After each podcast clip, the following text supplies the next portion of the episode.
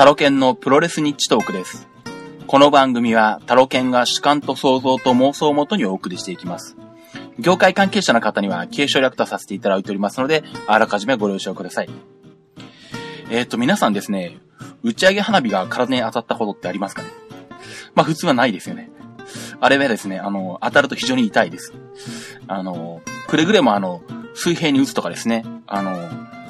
観客がたくさんいるところに向かって打つとかですね、あの、至近距離から人に向けるとかですね、そういうことはあの、えーやらないように、えーしていただきたいと思います。えー、というようなことがありました。えっ、とですね、キャンプ場プロレス。えー、9月26日ですね、えっ、と、山梨県のネイチャーランドオムで、えー行われました、えー、キャンプ場プロレスリングオムの旗揚げ戦をですね、観戦してきましたので、えー、その話の方と、えー、あとですね、まあ、前回の段階では、えっ、と、決まってなかったというか、そもそも開催を知らなかったんですけれども、あの、前日に、あの、開催することが判明しました、富士宮プロレスを見てきましたんで、えーそちらの方ですね、えーこの二つのレポートをしていきたいと思います。で、まずですね、えっ、と、キャンプ場プロレスの方ですね、えっ、と、9月26日に、えっ、と、ネイチャーランドオムの方で、えー、監修124人を集めて、えー、超前札止めで行われました。えー、まあ山の中なんで、何が超満員なんかよくわからないんですけども、まあ、あのーというかですね、平日の月曜日ですよ。しかもあの4時から、午後の。えーなんで124人も来れるんだっていう。あのーみんな何してるんだと、まあ思ったんですけど、まあ、お前も何してるんだって話ですよね。まあ、あのーしかも連休明けですからね。よくこんな人が集まったなと思ったんですけど。えーまあ、あのーまあ、会社勤めされてる方は、まあ、お休みを取って来られたり、まあ、私みたいにですね、あの、時間に自由が効くもん、えー方も、まあ、いらっしゃったんだと思うんですけど、あのーまあ、正直もっと少ないかなと思ってたんでびっくりしたんですけどもね。はい。で、しかもですね、当日、あの、もう、昼ぐらいから雨模様でですね、静岡では、ちょっと小雨が降り出しててですね、で、しかも結構気温も低かったんで、結構あの、寒かったというかですね、あの、もう山の中に入っていって、キャンプ場に行って結構もう T シャツ1枚じゃ寒いような状態だったんですよね。うん。まあ、あの、幸い、あの、長袖のポロシャツとですね、あとあの、雨も降りそうだということで、あの、100円ショップに寄ってですね、えーカッパを買っていったので、まあ、それも着込んだりとかしてですね、あの、完成してたんですが、ちなみにですね、あの、そういったあの、まあ、防寒着とかですね、あとはカッパを持って来なかった人のためにですね、えっ、と、会場の方でも、えー、キャンプ場プロレスリングオム、えー、完成記念となる、えー、グッズとして、えー、T シャツ、T シャツとですね、えー、アマカッパの方ですね、売ってまして、えー、どちらもですね、通常価格8800円のところですね、えー、アマガッパに至っては300円という超割引価格で売ってまして、でもあんまり売れてなか売れてなかった感じがするんですが、はい。特にあの、ロゴとか何も入ってないんで、ぶっちゃけ言うとあの、帰り道のあの、コンビニで売ってたのとなんか全く見た目的には同じに見えたんですけど、それは気のせいでしょうかね。まあ、それはいいとして。T シャツは3000円だったかな ?2500 円だったかな？うん。LL、うんじゃない、XL があったら買ったんですけどね、LL までだったかな ?L までだったか。うん、ちょっとそれなんで、えーっと、買わずにやめちゃいましたけど。えー、ちなみにそれも、えー、定価は8800円のところを、まあ、安くなって、3000 3000円だったか2500円だかで、だったかで売っててましてですね。どうもあの、キャンプ場プロレスリングの主では、えーっと、グッズはすべて定価8800円となるようです。まあ、来年もそうなってるかどうかはわかりませんけど。まあ、この辺はあのーなんでしょう、あの、販売部長のあの、えー、大岡さんがですね、覚えてるかどうかとかそういう問題もあると思うんですけどね。まあそんなことどうでもいいんですけど。はい。で、まあ、そんな状態でですね、小雨をパラつく中、えー、124人の監修を集めてですね、行われたわけなんですけども、今回初めてキャンプ場プロレスとしては、えー、あ、なんだ、えーっと、まあ、キャンプ場プロレスとしてはっていうか、まあそうですね。えーっと、まあ、以前行われたのは DDT が行ったキャンプ場プロレスなんですけど、えーっと、2試合ありまして、で、1試合目が、えっと、平田和樹対、えー福田博士、えー、まあ、ヤング、えっと、なんだ、キャンプ場プロレスで、プロレスラーですか？のシングルマッチが行われまして、えーまあ、これはですね、あのーまあ、なんだ、えインディのお仕事なんかで、まあ、あとは DDT の中継なんかでキャンプ場プロレス見られた方はわかると思うんですけど、あの、一番メインとなる、あの、ちょっと広い、あの、場所がありましてですね、まあ、そこで、こう、観客が取り囲むように行われたんで、場所はあっちこっち移動はしなかったんですけども、まあ5分ほどやって、えっと、平田が勝ってるんですけどね。えー、っと、ちなみにですね、その試合の後半の方にですね、えー、早くもあの、PK ですね、プレイヤーキラー、えー、イブシが現れまして、えー、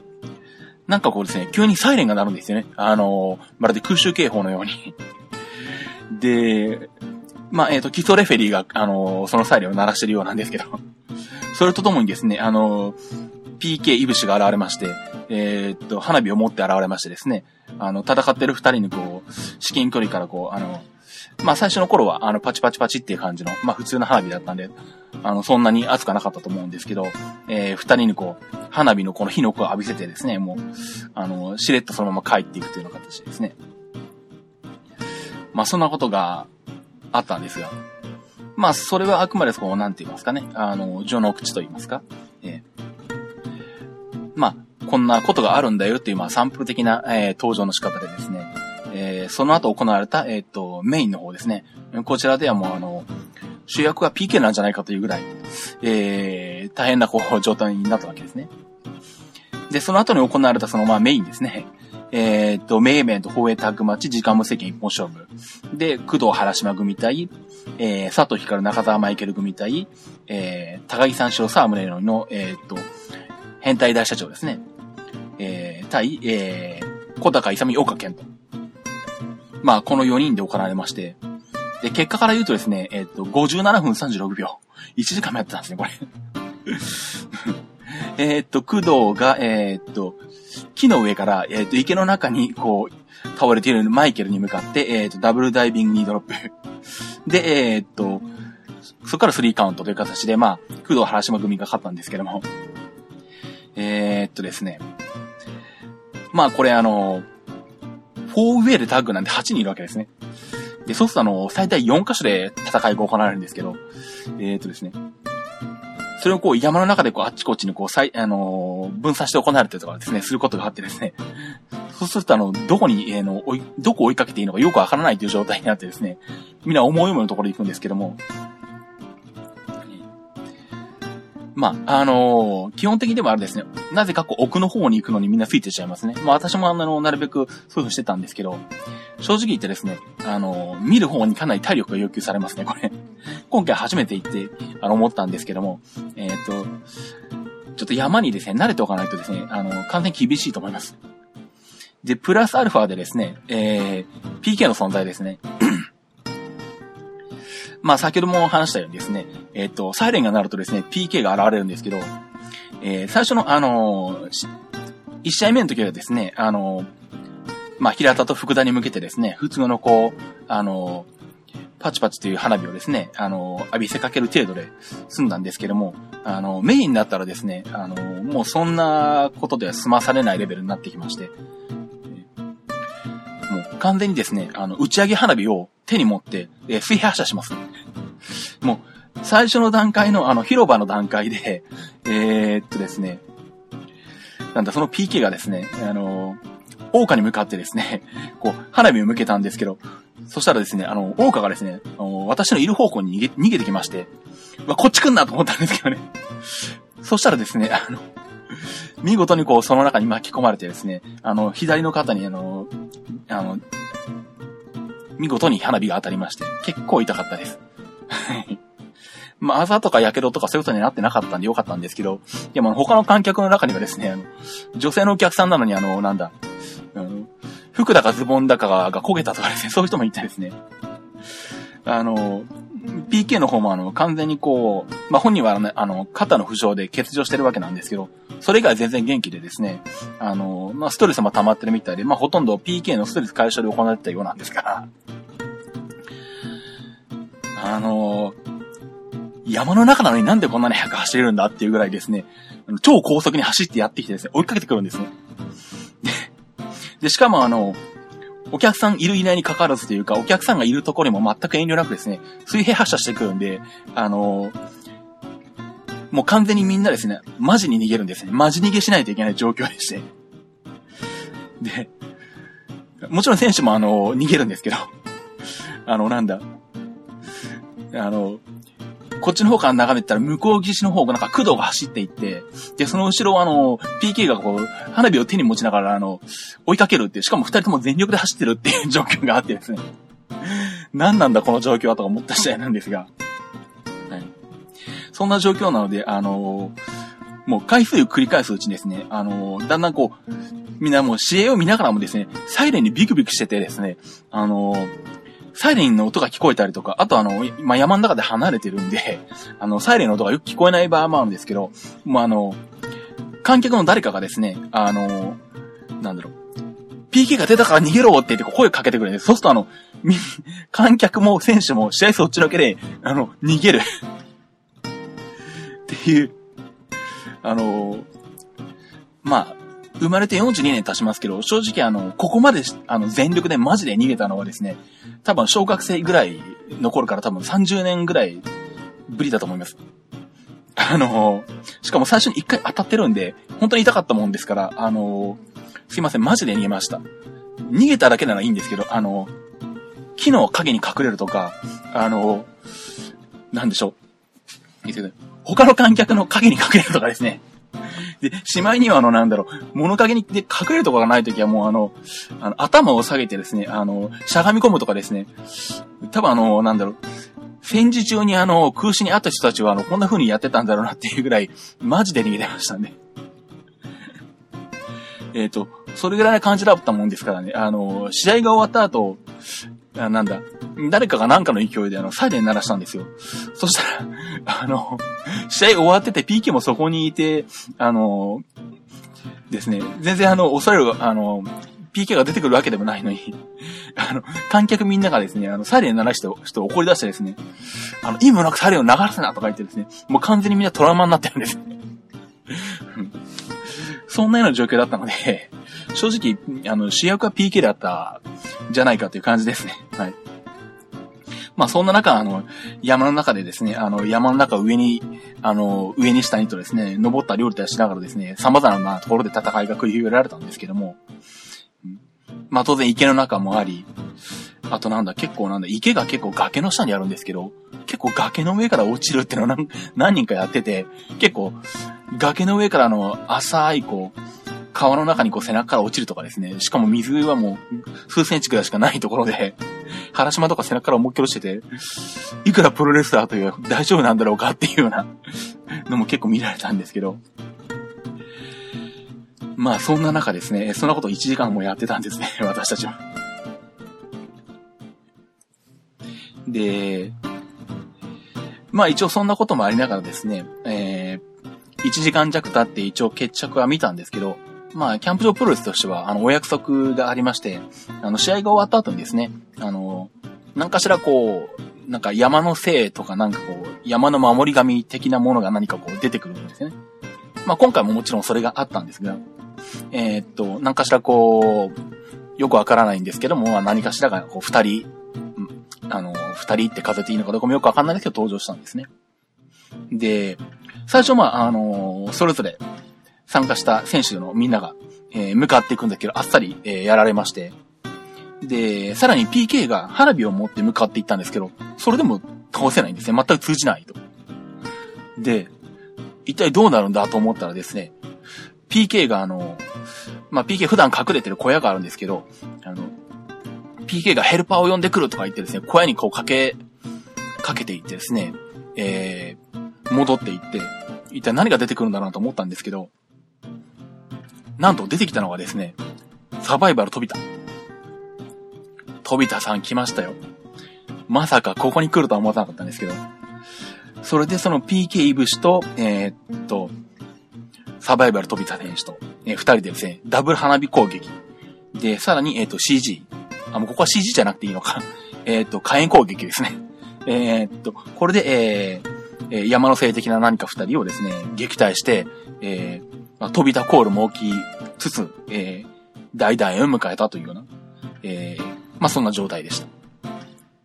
で、でもなんか最後のあの話では、あのー、この、まあ、キャンプ場プロレスリングゴムの、あのー、社長のイブシと、えー、サバイバル飛びたと今後組んでやっていくという話があったので、ひょっとしたら来年からはですね、えー、レギュラー化するのかもしれませんね、その飛びたの登場が。まあ、ということで、ちょっとあの、なんだ、サバイバル感と、あの、なんだ、えー、サバイバル感ももちろんあったですし、えっ、ー、と、サプライズ感か、もあり、えー、ボーナス的な、えー、サバイバル飛びの登場もありですね。あの、まあ、えー、4回目としては結構なんだろう、頭 PK の登場が大きかったですね。あの、まあ、高木三四郎大社長もあの、最後にツイッターか何かで言ってましたけど、あの、PK の投入がこれほどスリリングな展開になると思わなかったって あの、書いてましたけど、うん。あの、それもありですね、あの、かなりこう、まあ、楽しめたというか、あえー、まあ、心底満喫でした。できた、えー、工業でした。えー、ただし、くれぐれも言っておきますけれども、あの、半端な気持ちで見に行かない方がいいです。あの、最低でも、あの、花火を、あの、打ち上げ花火で撃たれてもいいぐらいの覚悟がないと、行かない方がいいです。あの、私もあの、うちの奥さん仕事でたまたま行けなかったんですけど、あの、仕事じゃなかったら一緒に行ってた可能性が高いんですが、連れてこなくてよかったって本気で思いましたんで あの、まあ、来年以降見に行かれる方ですね。えー、っと、まあ、当然あの、山を、あの、駆け上ったり駆け下りたりとかしなきゃいけないんで、それなりの、えー、服装プラス、えー、まあ、今回みたいに天気が悪いと寒かったりもするんで、えー、防寒とかですね、雨がっぱとかの用意もしつつ、さらに、えー、っと、花火で撃たれてもいい、もしくは燃えてもいいぐらいの、えー、覚悟で行っていただいた方がいいかと思います。まあ、えー、っと、そんな、えー、っと、キャンプ場プロレスリングの初観戦だったわけなんですが、えっと、それが、えっと、9月の26日か。で、その、えー、あとですね、えっと、全然、えっ、と、予定はしなかったというかですね、前日に気がついたんですけども、えっ、と、なんとですね、えっ、と、10月の4日、えー、日曜日ですね、に、富士宮プロレスが、え、開催されまして、たまたまこれ前日にミクシーを見たらですね、あの、沼津プロレスコミュニティのところにですね、あの、情報として上がっててですね、上げるならもっと早く上げてくれとか思ったんですけど、で、しかも富士宮プロレスって、まあ今まで3回ぐらいやってるんですけど、確か1年半ぶりぐらいなんですね。まあ特に予定もなかったんで、まあ急遽行くことにしまして。えー、まあ場所がですね、えー、っと、富士宮市民体育館だったかな。えー、ここで、えー、っと、これも、えー、っと、5時半ぐらいからか。そうですね、5時半から開始だったんですけども、えー、急遽これも行ってきました。で、これがですね、えー、っと、まあ、一番の売りはですね、えー、っと、上松、上松敏恵選手が、えー、参戦するっていうのがありまして、上松選手、富士宮の出身なんですね。で、まあ、来年の4月30日で引退するっていうこともあって、まあ、富士宮プロレスの、あの、開催サイクルから考えて、今回が、えー、登場最後というので、まあ、えー、最後の前、最後の、えー、富士宮プロレス凱旋。で、えー、まあ、メインで、えタッグマッチで、えー、まあ、長年のパートナーであるランユーユーと、えー、組んでですね、えー、タッグマッチを行うっていう。まあ、それが最大の売りでしたね。はい。ちなみにですね、えー、っと、当日は2500円、前売りだったら2000円だったのかな。もうあの、前売りとか間に合わなかったんで、当日券で行ったんですけど、珍しく。で、えー、っと、まあ、試合の方がですね、えー、っと、第一試合が、えー、っと、宮プロ、沼プロ交流マッチ。えー、まあ、富士宮プロレス、沼津プロレス交流マッチとしてですね、行われまして、えー、っと、タケノコ戦士バンブーキング、お茶戦士カテキング、えー、対、ニジマス戦士エルトラウトザレインボー、お魚戦士ヒラキング。で、それぞれお茶戦士カテキングと、お魚戦士ヒラキングは、えっ、と、沼津プロレスですね。まあ、この二人は前回の沼津プロスも見たんですけど、まあ、バンブキングとか、あのー、エルトラウトザ・レインボー？読みにくいな。は初めてなんですけどもね。まあ、えー、っと、まあ、結構小気味のいいというか、面白い、えー、タッグマッチ、プラスまあ、あの、独特の動きとかでですね、えー、っと、お客さんを沸かせたんですけども、結構あの、お客さんが、まあ、やっぱり地元志向で、えー、っと、親子連れが多いのか子供非常に多いですね。まあ、子供向けのプレゼントなんかも結構行われてたんで、まあ、そんなんで、えー、っと、キャラクターもわかりやすく、えー、まあ、試合の方もですね、あのー、普段プロレス見てない人でもまあ楽しめるような、あの、内容になってたんですが。で、まあ、試合結果の方は、えー、っと、なんだ、バンブーキングが、えー、青竹式バンブードロップホールド。で、えー、っと、レインボーに、えー、っと、ピンフォロガシとなってますね。まあ、うーんと、で、その後、第2試合として、えー、っとですね、中小企業戦士宮工作戦国戦士ザ・グレート・カンスケサラリーマン戦士営業男対湧き水戦士、えー、湧き水ブラザーズ1号2号爽やかマッスル沼プロエス、えー、駿河英語と。まあ、この6人タッグが行われてます。えー、っとですね、サラリーマン戦士営業男は沼津プロレスですね。あと、駿河英語も沼津プロレスで、駿河英語だけは唯一沼、えー、っと、素顔ですね。で、えー、これがですね、うん。まあ、えー、中小企業戦士宮工作。まあ、これもマスクマンなんですけど、作業服着てまして、これが、えっ、ー、と、富士宮の地元の、えっ、ー、と、宮工業っていうなんか会社があるらしいんですけど、まあ、ここ出身という風になってるようです。で、まあ、非常に礼儀正しくてですね、あの、直立して、えー、頭を深々と下げてですね、えー、名刺を渡すっていうようなキャラクターですね、結構まあ私のはこういう系のキャラクター好きなんですけど、えー、結構体格的にはがっちりしてましてですね、あのー、まあ、非常にですね、あのー、声が、えー、っと、あの、昔ハッスルに出ていた、え、っと、偽 HG とかに非常によく似た声でですね、えー、まあ思わずこう、ヘイヘイヘイって言いたくなるような感じの宮工作でした。で、えー、っと、と、ザ、えー、っと、グレートザ・カンスケと、えー、っと、サラリーマン選手営業と、これもマスクマンなんですけど、えっとですね、まあ、これは、ホームページとか見てもらった方がいいのかな？えー、なんだ、えっと、お絵描き的なキャラクターというか、えー、覆面でですね、うん、あの結構、微笑ましい感じです。はい。で、えー、その対戦相手の湧き水ブラザーズ1号2号。結構小柄な選手なんですけど、タッグ待ち慣れして動きが良くって、えー、っと、まあ、SOS を思わせるような、えー、二人でしたね。はい。まあ、えー、っと、まあ、この試合に限らず全般的にそうなんですけど、うんと、ぶっちゃけ言うと、うんと、ほとんどマスクマン、マスクウーマンなんですけど、結構プロレスのできるというか、上手い人たちが集められていて、まあ、その人たちが、えー、独自のキャラクターになりきって、えー、やってるんで、かなり、えっ、ー、と、試合内容も面白いです。キャラクターもなんかすごいちゃんとしてますね。あの、一個一個の動きとか、キャラ付けとか確立されてるんで、あの、かなり楽しめます。なんで、あの結構これは、まあ次回工業、まあいつあるかわかんないんですけど、あの、東京とかからですね、あの、見に来てもらっても、見る価値あると思います。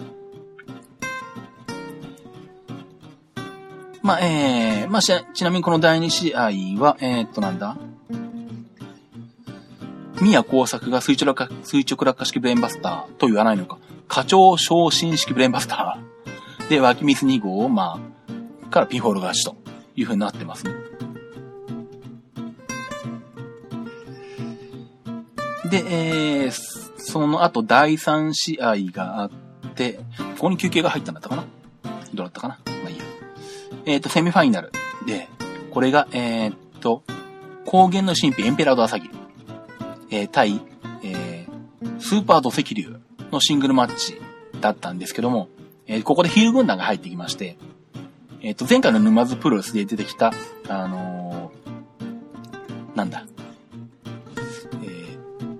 ゴーバットですね。えー、あえー、によく似た兄弟の、えっ、ー、と、ミスター X。えー、しかも、ナルミゴーさんにもすごくよく似てるという、えー、まあ、ミスター X が引き連れた悪党軍団が入ってきてですね、まあ、乱入があって、で、で、えー、まあ、やられた朝霧がですね、ギターを持ち出しまして、まあ、普段からバンドやってらっしゃる方に非常によく似た方なもんですが、えっとですね、まあ、ウィウィロッキュを歌い出したんですね。で、まあ、そうしたら、えー、っと、これなんだ、正確な名前では、フォガトンジャイアント藤山っていうのか。まあ、藤山なる新キャラクター新キャラクターなのかよくわかんないですけど。うん。まあ、とにかくですね、これもかなり体の大きい選手ですよ。うん、身長もかなり高くて厚みもあるんで、うん。で、まあ、その藤山が登場して、まあ、朝霧藤山対スーパード石流、えー、不法投棄のタッグマッチに変更されたと。で、まあ、1分くらいで、えー、藤山がですね、えー、勝ってしまったんですが、まあなんだろう、うん。あのー、非常にこう、作り込まれてるなーって印象ですね。その辺の流れとか、途中に音楽入れたりとかするところですね。で、その後に、まあ、第4試合のメインイベント。えー、これが、えー、上松とシエラン悠々組対、えー、っと、秋祭りなでしこ祭りだ宮子村山人参戦士キャロライン村山と。いうタッグマッチでしたね。えー、まあ、キャロライン村山、えー、まあ、人参戦士なんで、全身、あのー、オレンジ色ずくめのコスチュームなんですけど、えー、と、まあ、リングシューズだけピンク色で、まあ、えー、非常にこうなんでしょう、えー、キャピキャピしたキャラクターで、でもなんとなくあの年齢のことは言っちゃいけないなっていう雰囲気を醸し出している、えー、選手でしたね。で、えー、っと、祭り田都選手の方はですね、あのー、なんだ、お祭りっぽい、えー、入れ立ちでですね、えー、しかもなんかちっちゃい小太鼓を手に持ってこう、なんかチンチン叩きながら出てくるキャラクターなんですけど、えー、非常にこう、なんだろう、あの、大物っぽい雰囲気を醸し出してですね、あのー、ガミ選手を思い起こさせるような雰囲気の選手でした。まあ、えー、っと、まあ、そんなメンバーの試合だもんですから、当然試合はですね、えー、面白くならないわけがなくてですね。まあ、えー、宮子選手、えー、お得意の、お得意のか？お得意のか？ってなんとも言えないんですけど、お得意のと言っていいのかどうかわかんないんですけど、ロープあたりをしながら途中でこう、えー、落ちてこう股間を強打するっていう、まあ、えー、部分も見られまして。でも最後は、えー、っと、上松が、えー、っと、この宮子をですね、ドラゴンスープレックスで、えピンフォールという試合結果になってます。まあこれ14分くらいやってるんですけど、うん、まあさっきも言ったようにこう、えー、非常に練られていて、で、できる選手たちが集まっているんで、うん。まあなんだろう。素顔でやっても結構お客さん来るんじゃないのみたいな ところはありますねうん。あのー、非常に満足感の高い工業でした。まあ、この後、えっ、ー、と、さらにバトルロイヤルもあったんですけど、うん。まあ、えっ、ー、と、まあ、これはまあ、よくあると言ったらあれですけど、まあ、あのー、楽しめる、こう、バトルロイヤルでしたね。はい。まあ、普通にちゃんと、あのー、最後まで盛り上がって、えー、しまった工業でした。結構時間もなかったですね。そんなにかかんないかなと思ってたんですけど、5時半に開始して、8ぐらい目かかったのか。まあ、途中であれなんですね。あのー、なんだ。地元の協賛企業から、あのー、まあ、記念品とかが、こう、選手に送られるんですけど、まあ、それをこう、観客の子供たちにこう、毎回配ったりするんで、まあ、それが時間かかってるってのもあるんですけど。うん。まあ、でもなんだろう。あのー、また見に行きたいと思える内容ですね。うん。まあ、次回、えー、っと、どうなんでしょう。通常毎年1回のペースでやってるのかな今年はまあ、あのー、震災の関係とかで、まあ、ずれ込んだりとか、まあ、開催するかどうかっていう話もあったみたいなんですけども、まあ、例年のパターンで言うとまた来年行われると思いますんで、あのー、なるべく早めにですね、気がつくようにして あの、予定を空けてですね、見に行くようにしたいと思います。というようなことで、えー、っと、あとは観戦予定ですね。えー、まあ、これは前回でもお話ししましたように、えっ、と、10月10日、えっ、と、東京に、え、観戦に行ってきます。えっ、と、昼の、えっ、と、めぐみ工業ですね。えっ、と、DSL 選手、ドラゴンソルジャーロー選手の、えっ、と、率いるめぐみの、えー、まあ、DS1 になりますね。第1回工業になるのかな？前回がプレイだけでしたんで。はい。えっ、と、カードが出てまして、えっ、と、今回は外人選手が出るんですね。えっと、対戦カード、えっ、と、未知の外国人、首都圏初進出、15分一本勝負、え、ドラゴンソルジャーロー対リーバイ・マクダニエル。で、えー、っと、第2試合がイコン対決20分一本勝負、えー、ミツル、マッチョマイケルズ対ジョム、タコニュード。えー、第3試合がパワーファイター、トータルファイターの対決、15分一本勝負で、えー、スペルダイモン対ペドル高橋となっています。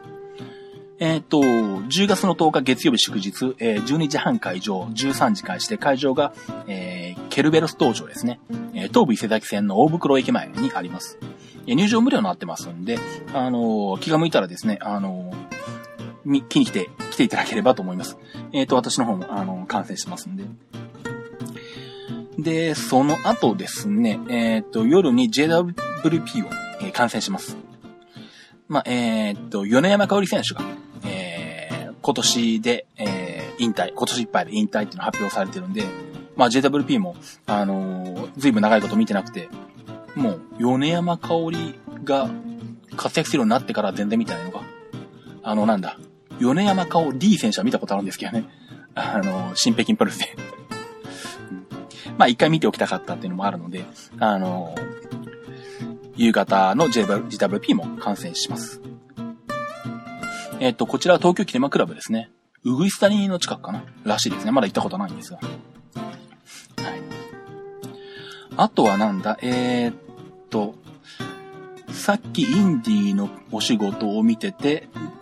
えー、っと、たまたま見つけたんですけども、まあちょっと酒の話になるんですけども、えー、っと、11月の27日に、静岡の清水でですね、えっと、スーパー FMW の工業が、えー、ある。というのが、えー、日程として出てたんで、多分これも行くと思います。えっ、と、多分清水マリンビルかな？で、1時かな、まあ、これも行くと思います。今のところ決まってるのはそれぐらいでしょうか。あ、あとあれだ。多分ですね、11月3日に、えー、っとですね、まあ私のあの、鉄道日トークを聞いていただいている方はご存知だと思うんですけど、あの、10月の後半から11月の頭にかけてですね、あの、東北と一部北海道を絡めて、えっ、と、ちょっと、一週間近く旅行に行ってくるんですけども、えっ、ー、と、その最後にですね、あの、大阪に、えー、寄ることになってまして、なんで静岡から東北に行くのに、え大阪に寄るのかよくわかんないんです。だろう、よくわかんないって話があると思うんですけど、あのなんだ。あの青森と大阪の間を結んでる、あの、ブルートレイの日本海っていう死んだ特急があるんですけどね。それで帰ってくる関係でですね、大阪に着くんですけど、その時に多分ですね、R プランニングってなってたんですけど、何なんだろうな。あーっと、まあ、うーん、内田、内田選手工業的なものなのかなんだかちょっとわからないんですけども、R プランニングだと内田工業になるのかな？うん。の工業が大阪であるんで、多分それを見てくると思います。まあ、その辺は、えー、っと、また詳しいことが分かりましたら、あのー、この番組の中でですね、えー、紹介していきたいと思います。えー、ということで、えー、プロレス日トーク、えー、でした。言い忘れたことはないかなと。はい。えー、っと、